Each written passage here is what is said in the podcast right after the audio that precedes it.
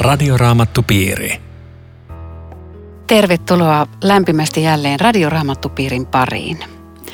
Mehän olemme tässä piirissä käsitelleet jo useita raamatun kirjoja. Johanneksen evankeliumin, apostolien teot, ensimmäisen kirjeen korinttilaisille, roomalaiskirjeen ja Markuksen evankeliumin. Kaikkiin näihin kirjoihin Eero Junkkaala on tehnyt radioraamattupiiri oppaan, jota saa perussanomalta. Nyt aloitamme jälleen täysin uuden raamatun kirjan. Vuorossa on toinen kirje korinttilaisille. Keskustelemassa tuttuun tapaan ovat teologian maisteri Riitta Lemmetyinen ja teologian tohtori Eero Junkkaala. Tervetuloa. Kiitos, mukava taas olla tässä porukassa ja tässä studiossa yhtä aikaa. Ihan samaa mieltä. Suuresti iloiten aloitamme jälleen. Minun nimeni on Aino Viitanen ja tekniikasta vastaa Aku Lundström. Toinen kirje korinttilaisille.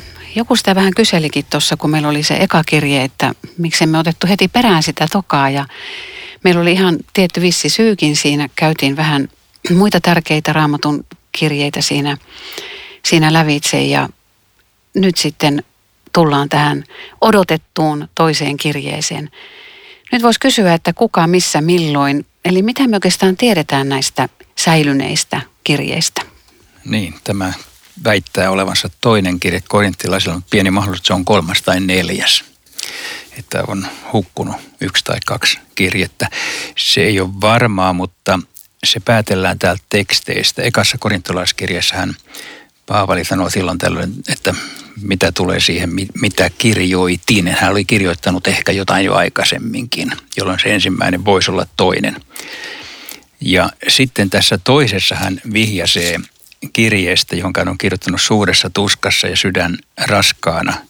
Toinen luku jäi neljä. Se luultavasti ei ole se eka kirje, vaan siinä välissä voisi olla kolmas kirje ja tämä olisi neljäs. Mutta ei tällä ole tietenkään mitään erityistä väliä siinä mielessä, että meillä on vain nämä kaksi ja muuta ei ole eikä tule. Mutta samalle seurakunnalle tämä on kirjoitettu kuin ensimmäinenkin. Luultavasti on jonkin verran aikaa välissä, vaikka ehkä kirjoittamisaikakin, paikkakin on sama siis Efesos. Mutta aikaa on kulunut, Korinton seurakunnassa on tapahtunut jotakin muutoksia sen jälkeen. Sieltä on myös tullut uusia hyökkäyksiä Paavalia kohtaan. Ekassakin hän joutuu perustelemaan, että miksi hänellä kanttia sanoa, mitä hän sanoo. Nyt hän joutuu uudestaan siihen. Ja, ja itse asiassa tämä toinen kirja on siitä erityisen mielenkiintoinen mun mielestäni, että se on kaikkein henkilökohtaisin Paavalin kirjeistä. Siis se avaa niin kuin omaa sydäntänsä enemmän kuin missään muussa kirjeessä ja, ja myöskin omaa heikkouttaan, omaa haavoittuvuuttaan, omaa jopa masennustansa. Ja, ja minusta sen takia se on hyvin niin kuin rikas kirje, että se, se päästään Paavaliin vähän syvemmälle. Ja tämä toinen korinttilaiskirje, se tavallaan särkee sen ihannekuvan alkuseurakunnasta. Meillä oli yksi sydän ja yksi sielu ja kaikkea pidettiin yhtenä. Eli aika sitä voi ajatella, että muutamia vuosia kulu, niin, niin ollaan tässä tilanteessa, jos on todella suuria ongelmia niin kuin Korintissa. Ja, ja se, se ihmisen vanha luonto ja, ja vanha Aadam nosti päätään ja, ja Paavalilla on hirvittävä hätä, että koko seurakunta murenee taivaan tuuliin. Ja täällähän oli semmoisia isoja hengellisiä kysymyksiä, jotka, jotka vei vähän niin kuin, oli saanut vipuun sen seurakunnan. Se trendi oli vähän pois siitä, mitä Paavali oli perustaessaan opettanut vai mitä? Joo, ekassa kirjassa tulee jo tämä ongelma Joo. siis, että seurakunnassa on hajaannusta, seurakunnassa on kaikenlaisia ylilyöntejä opetuksessa ja, ja Paavali joutuu puuttumaan niihin. Ja tässä tokassa hän tosiaan jatkaa sitä teemaa ja sitten erityisesti niin kuin hänen persoonansa kohdistuvia hyökkäyksiä, niin hän niin kuin kipuilee niiden kanssa. Jollain tavalla jopa kyselee, että, että onko hän oikealla asialla, vaikka toisaalta on täysin varma, että hän on Jumalan kutsuma apostoli. Voisiko luonnehtia sitä seurakunnan ongelmaa, että eikö se ollut niin, että siellä oli tämmöisiä suuria hengellisiä opettajia, niin kuin vähän yliopettajia, jotka lähti viemään sitä seurakuntaa, niin kuin te pääsette ylemmälle hengelliselle tasolle, josta seuraatte meitä. Ja Paavalilla on huoli siitä, että se perustus, se ristin evankeliumi, niin se, se sumenee. Se käy yhtäkkiä tarpeettomaksi ja sen takia tässä on niin paljon semmoista, mikä pitää tietää, kun lähdetään katsomaan nämä jakeet. Joo, toi on siellä taustalla. Ja, ja tässähän tulee myöskin kirjan lopussa sitten melkein semmoisen loppuhuipennuksena tämä, tämä pistin lihassa teksti, jossa Paavali niin kuin avaa sitä omaa kipuansa kaikkein eniten ehkä. Mielenkiintoiselle matkalle ollaan siis lähdössä ja, ja lähdetään ihan tuohon jakeeseen yksi alkutervehdykseen, joka sisältää paljon asioita. Paavali, Jumalan tahdosta Kristuksen Jeesuksen apostoli ja veli Timoteus tervehtivät Korintissa olevaa Jumalan seurakuntaa ja kaikkia pyhiä koko Akaiassa. Paavali on varma omasta kutsumuksestaan. Jumalan tahdosta hän on Kristuksen Jeesuksen apostoli. Miten teidän mielestä Paavalin näin syvä varmuus on syntynyt? Kyllä kai se hänen kohdalla oli Demaskoksen tien kokemus, että se oli niin vahva kääntymyskokemus ja, ja Jumalalta tullut kutsu, että hän ei sitä matkan varrella oikeastaan uskaltanut epäillä, vaikka luultavasti monenlaisia epäilyksiä on tullutkin, mutta, mutta ei ehkä se, että sitä koskaan, että eikö hän olisi kuitenkin Jeesuksen kutsumana, niin niin radikaali kääntymyskokemus. Joo. Hän oli siis niin fanaattinen fariseus, jolle Jeesus oli todellinen punainen vaate. Ja sitten kun Herra Jeesus ilmestyi, hän tajus, että, että Jeesus on ainoa tie ihan kaikkiseen elämään. Niin kyllähän siihen tämmöinen väkevä kokemus tarvittiin ja se no. kyllä riitti. Ja mä, mä ajattelin ihan tässä yhdessä tilaisuudessa just joku kysyi multa, että miten tot, sulle on tullut niin nämä uskonnassa tärkeäksi. Mä, mä tulin 14-vuotiaana uskoon ja oikeastaan se on aika ihmeellinen, että se ei ollut yhtään niin raju kokemus kuin Paavalin kääntymiseen sinne päinkään. Mutta se antoi suunnan koko elämälle. Siis se, että, että Jeesus tuli elämään, niin koko elämän suunta tavallaan sinä päivänä ratkaisi. Ja vaikka me ei nyt tässä tietenkään sanota, että kaikilla täytyy olla tämmöinen kokemus. Ihmiset löytää Jumalan tien ihan eri tavoin ja joku on koko elämänsä kulkenut sitä tietä, mutta, mutta silti voi olla se sisäinen vakuuttuneisuus. Minä seuraan Jeesusta, muuta tietä en tahdo kulkea. Siis ehkä tä- tässä Jumalan tahdosta Kristuksen Jeesuksen apostoli haluaa, tällä Paavali haluaa alleviivata, että se mitä mä nyt kirjoitan ei ole tämmöinen mututunne ja, ja, ja olisi teidän nyt hyvä tietää tätä, vaan hän tajuaa, että tämä on nyt väkevää Jumalan puhetta, että älkää suhtautuko tähän kirjeeseen niin kuin mihin tahansa kirjeeseen. Siinä on varmaan myöskin tämä viesti takana. Ilman muuta, ja nimenomaan tämä apostoliushan oli se tae, että apostolinen opetus on kristillistä opetusta. Ja sitten oli sitten väärät apostolit, oli luku erikseen. Muuten aina kun sä luit ja kaikkia pyhiä koko Akajassa, niin joskus tekisi mieli mennä Vatikaaniin lukea tämä raamatun paikka, koska ne kriteerit, kuka on pyhä, niin ne on kyllä ihan erilaiset kuin täältä raamatusta. Ajatelkaa tälle seurakunnalle kaikkia pyhiä maakunnassa. Mitä sä sillä Vatikaanilla tarkoitat? Tarkoitan sitä, että mikä prosedur on, kun joku julistetaan pyhimykseksi. Ah, Sehän on siis aivan, aivan käsittämätön, mitä siihen kaikkeen vaaditaan. Just joo. Muutamat hassut. Eikä meitäkään vielä julistettu. Ei meitäkään, vaikka me, me ollaan pyhiä ihmisiä.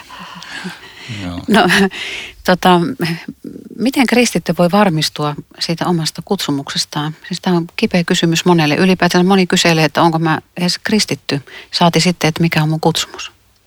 Ehdotus jo vähän viittasi siihen, että kun, kun ihmisille avautuu, kuka Jeesus on ja mitä hän merkitsee, niin siinä tulee niin kuin myötäislahjana semmoinen tarve.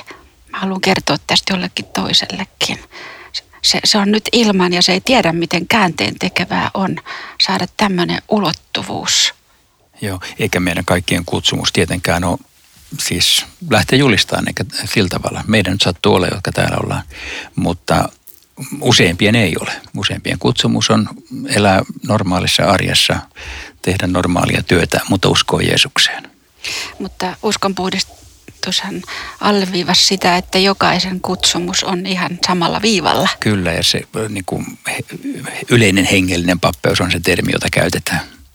Paavali toivottaa tässä rauhaa jakeessa kaksi. Herran Jeesuksen Kristuksen armo ja rauha teille. Minua häkellytti se, koska hänellä on hän henkilökohtaisesti sai paljon loukkauksia täältä, tästä suunnasta, että hän tälleen kauniisti tota, tulee kirjeellään ja, ja toinen asia, mikä mua puhutteli, on se, että moni tuntee tämmöisen suuren vankien ystävän ja vankilla työntekijä kuin Matilda Freide, suuri nimi kirkon historiassa, korkea vapaa herratar. Ja hän kertoo, että kun hän tuli vankilaan, ja ne oli niin siis syyllisiä ja ne oli murhannut ja, ja kun hän tuli selliin, niin koskaan kukaan vanki ei rohjannut katsoa häntä silmiin. Ja niinpä hän tuli vankilaan selliin semmoisella rintaneulalla, johon oli kaiverettu sanat armoa ja rauhaa. Ja se vanki, se katsoi juuri sinne, mutta ei enää kasvoihin. Ja se oli kuin semmoinen oven avaus. Minä tulen tänne toivottaen armoa ja rauhaa. Katos vaan, se on aika, Tosi aika upea. puhutteleva. Joo, joo. Tässä Paavalin tervehdyksessähän tämä on aika normaali antiikin ajan tervehdys, jota Paavali on pikkusen muuttanut. Siellä normaalisti sanottiin sellainen kaireen, joka on niin kuin tervehdys on vähän niin kuin terve suomeksi. Paavali ottaa sen sanan ja pikkusen kääntää sen armoa ja rauhaa. Kaadis kajeireen, niin se on kreikaksi, että, että hän on ottanut tämmöiset, tämä on niin oma hänelle, mutta aika hieno kokemus toi, minkä sä kerroit siitä. No tähän aikaan liittyy varmaan sekin, että, että jatkuu nämä juhlalliset alku, alkusanat. Tuossa jakeessa kolme, ylistetty olkoon meidän Herramme Jeesuksen Kristuksen Jumala ja Isä, armahtava Isä ja runsaan lohdutuksen Jumala. Ennen kuin mennään tuon jakeen loppuosaan, niin tämä ylistetty olkoon. Mitä Jumalan ylistäminen elämän keskellä eri tilanteissa on? Siis mulle tämä puhutteli, kun mä luin tätä nyt sillä, että Paavali kertoo tästä kohta kauheasti vaikeuksista, mutta hän aloittaa kertomalla ylist- ylistyksestä. Siis hän aloittaa ylistämällä ensin. Hän, mitä tahansa elämässä tulee, niin ekaksi hän sanoo, että mutta Jumala on ylistettävä. Siis niin kuin kiitoksella alkaa vaikeuksien kertomisen. Musta se on kauhean puhuttelevaa, että, että jos osaisi aloittaa tällä tavalla, että vaikka tulee vaikeaa, niin tämä on kuitenkin se, niin kuin se näkökulma. Monissa psalmeissahan se tapahtuu just samalla lailla, että ensin on semmoinen valtava kiitos. Ihan niin kuin se psalmin kirjoittaja asettaisi Jumalan siihen keskiöön. Hän on tässä, hän on suuri. Ja sitten tulee paljon hätää. Ja tässä on varmaan jo, jonkinlainen tämmöinen, että, että Jumala on kaiken ytimessä. Ja häntä voi ylistää, vaikka nyt tulee aika paljon kärsimyksiä josta Paavali kertoo. Jumala, se on se ihmeellinen niin, asia. Jumala on hyvä silloinkin, kun hän näyttää pahalta. Joo. Ja psalmit päättyy yleensä sitten sen ruikutuksen jälkeen siihen, että kuitenkin Herra auttaa ja Herra tuo sen toivon, että sen surkeuden jälkeen sitten ollaan siellä valossa kuitenkin. Mitä teologisesti merkitsee, että Jumala on Jeesuksen isä? Siis eh, mulle tulee mieleen sun kysymyksestä, että että sehän on siis kaiken ratkaiseva asia, että kuka meidän Jumalamme on.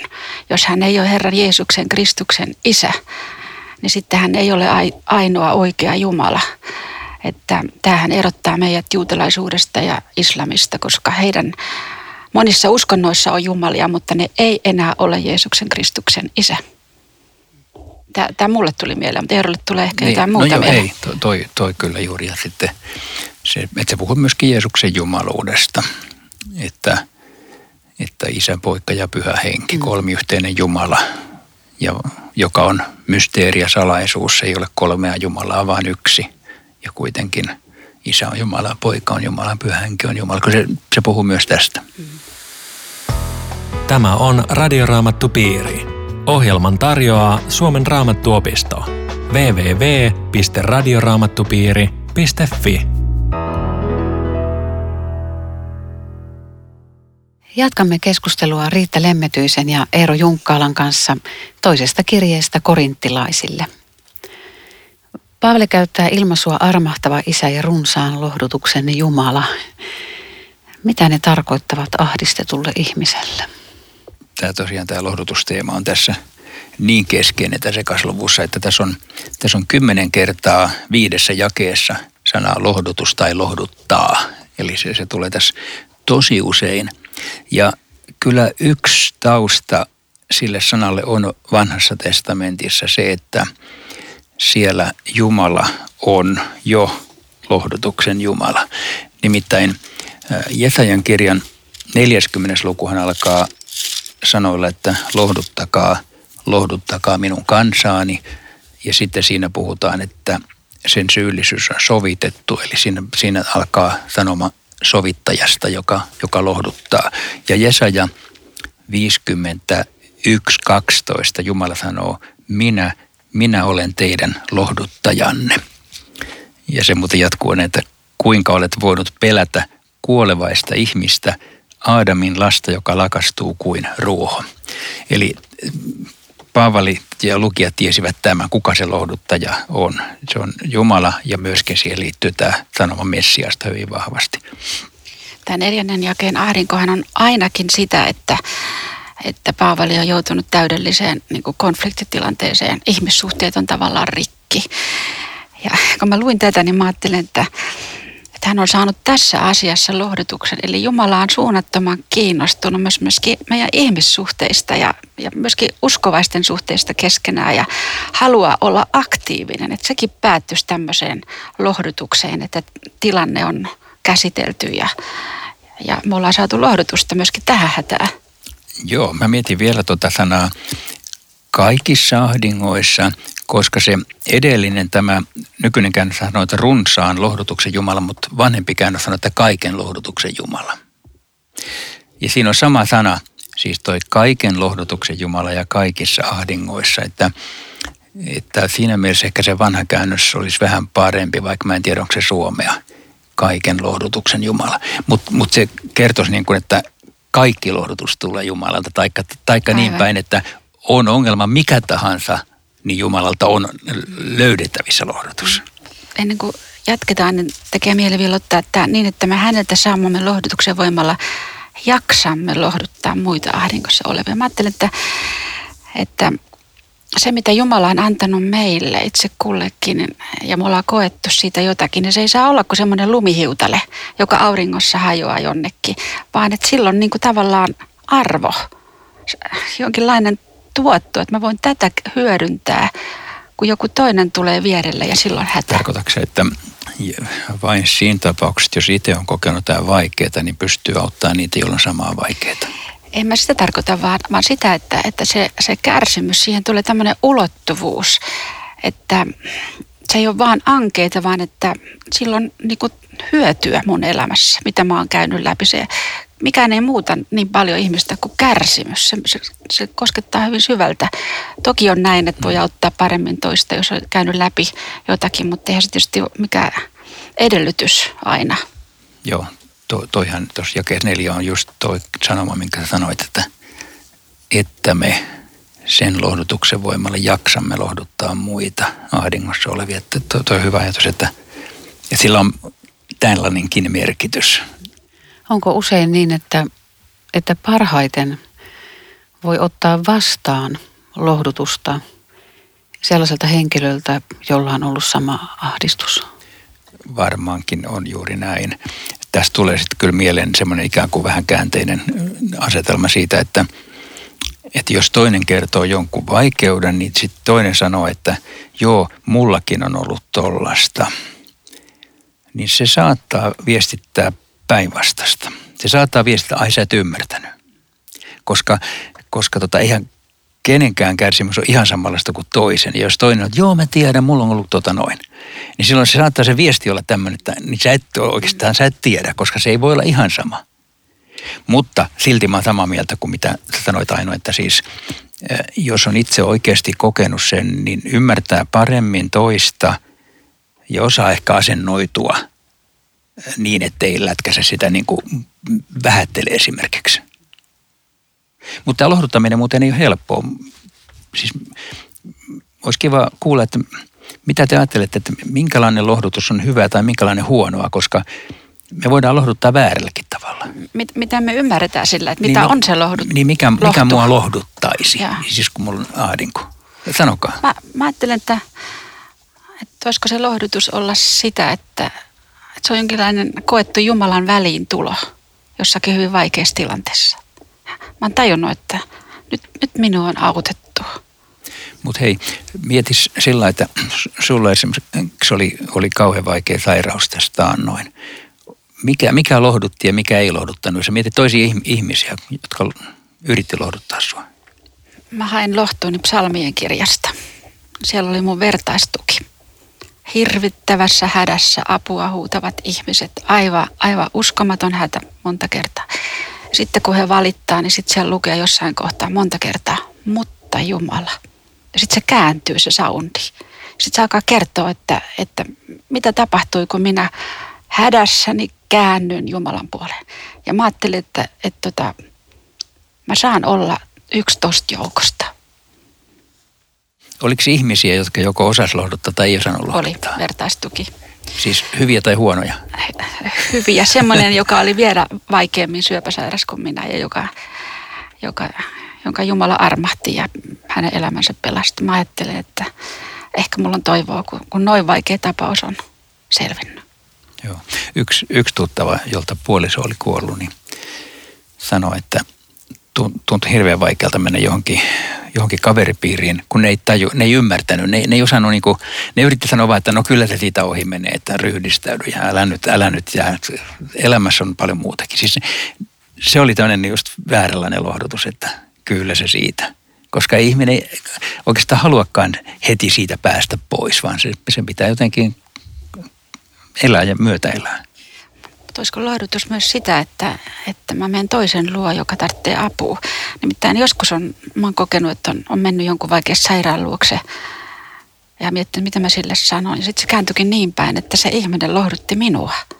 Ja mä sain jotenkin enemmän häneltä kuin, kuin toisinpäin. Aina, mä ainakin koin sen. Ja onko usein niin, että, että toisen tulo ja ihan joku käytännön asia tai joku pieni teko ja, ja semmoinen sympaattinen läsnäolo on jotenkin ensimmäisenä, että sitten vasta myöhemmässä vaiheessa semmoinen älyllinen lohdutus löytää sijansa ja ehkä raamatun sanakin, joka tietysti on aina meille tärkeä, mutta se, se toinen ihminen, lihaa ja verta oleva ihminen siinä vieressä ja hänen toiveikkuutensa ja se, että hän sanoo, että, että, että rukoillaan ja, ja kyllä ehkä tästäkin vielä joku tie aukenee, että, että sen merkitys ainakin mulle on ollut niin kuin todella tärkeä. Että... Joo, varmaan ja kun sä sanoit aina tämän luokse tuleminen, niin itse asiassa toi lohdutussana parakleesis, niin se on luokse tulemista, se on kut, luokse tai vierelle kutsumista, se on kreikan sana juuri tämmöistä. Että se on juuri toi että joku niin kuin asettuu siihen ymmärtävänä vierelle. No, tämä on aika vaikeaa tämä jäi viisi. Niin kuin Kristuksen kärsimykset ovat tulleet runsaana meidän osaksemme, samoin on Kristus tuonut meille runsaasti lohdutusta. Nyt ihmiset kiistelee, että mitä nämä on nämä Kristuksen kärsimykset. Onko ero kärsimyksellä ja kärsimyksellä?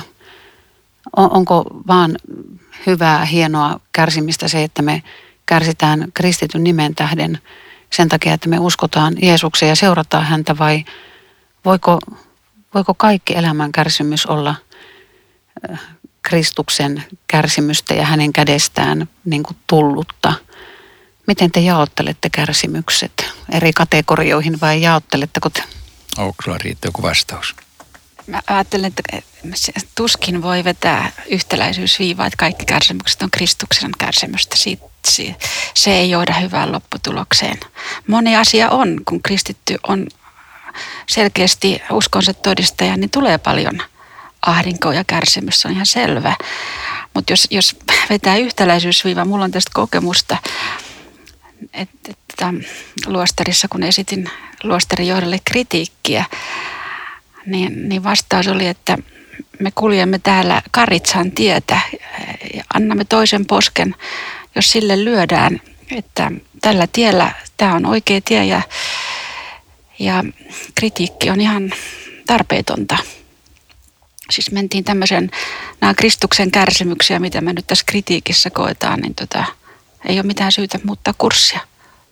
Joo, okei. Tuosta, tosta mulle tulee mieleen semmoinen, että jos mua haukutaan tai arvostellaan jostakin, niin mun, mun mielestä mun ekaksi ei pitäisi ajatella, että nyt mä kärsin Kristuksen tähden, vaan sitä, että mä luultavasti vähän töpeksin tai sanonut väärin tai on tyhmä. Siis se tarkoittaa, että mun pitäisi ottaa se kritiikki asiallisesti ja kuunnella se.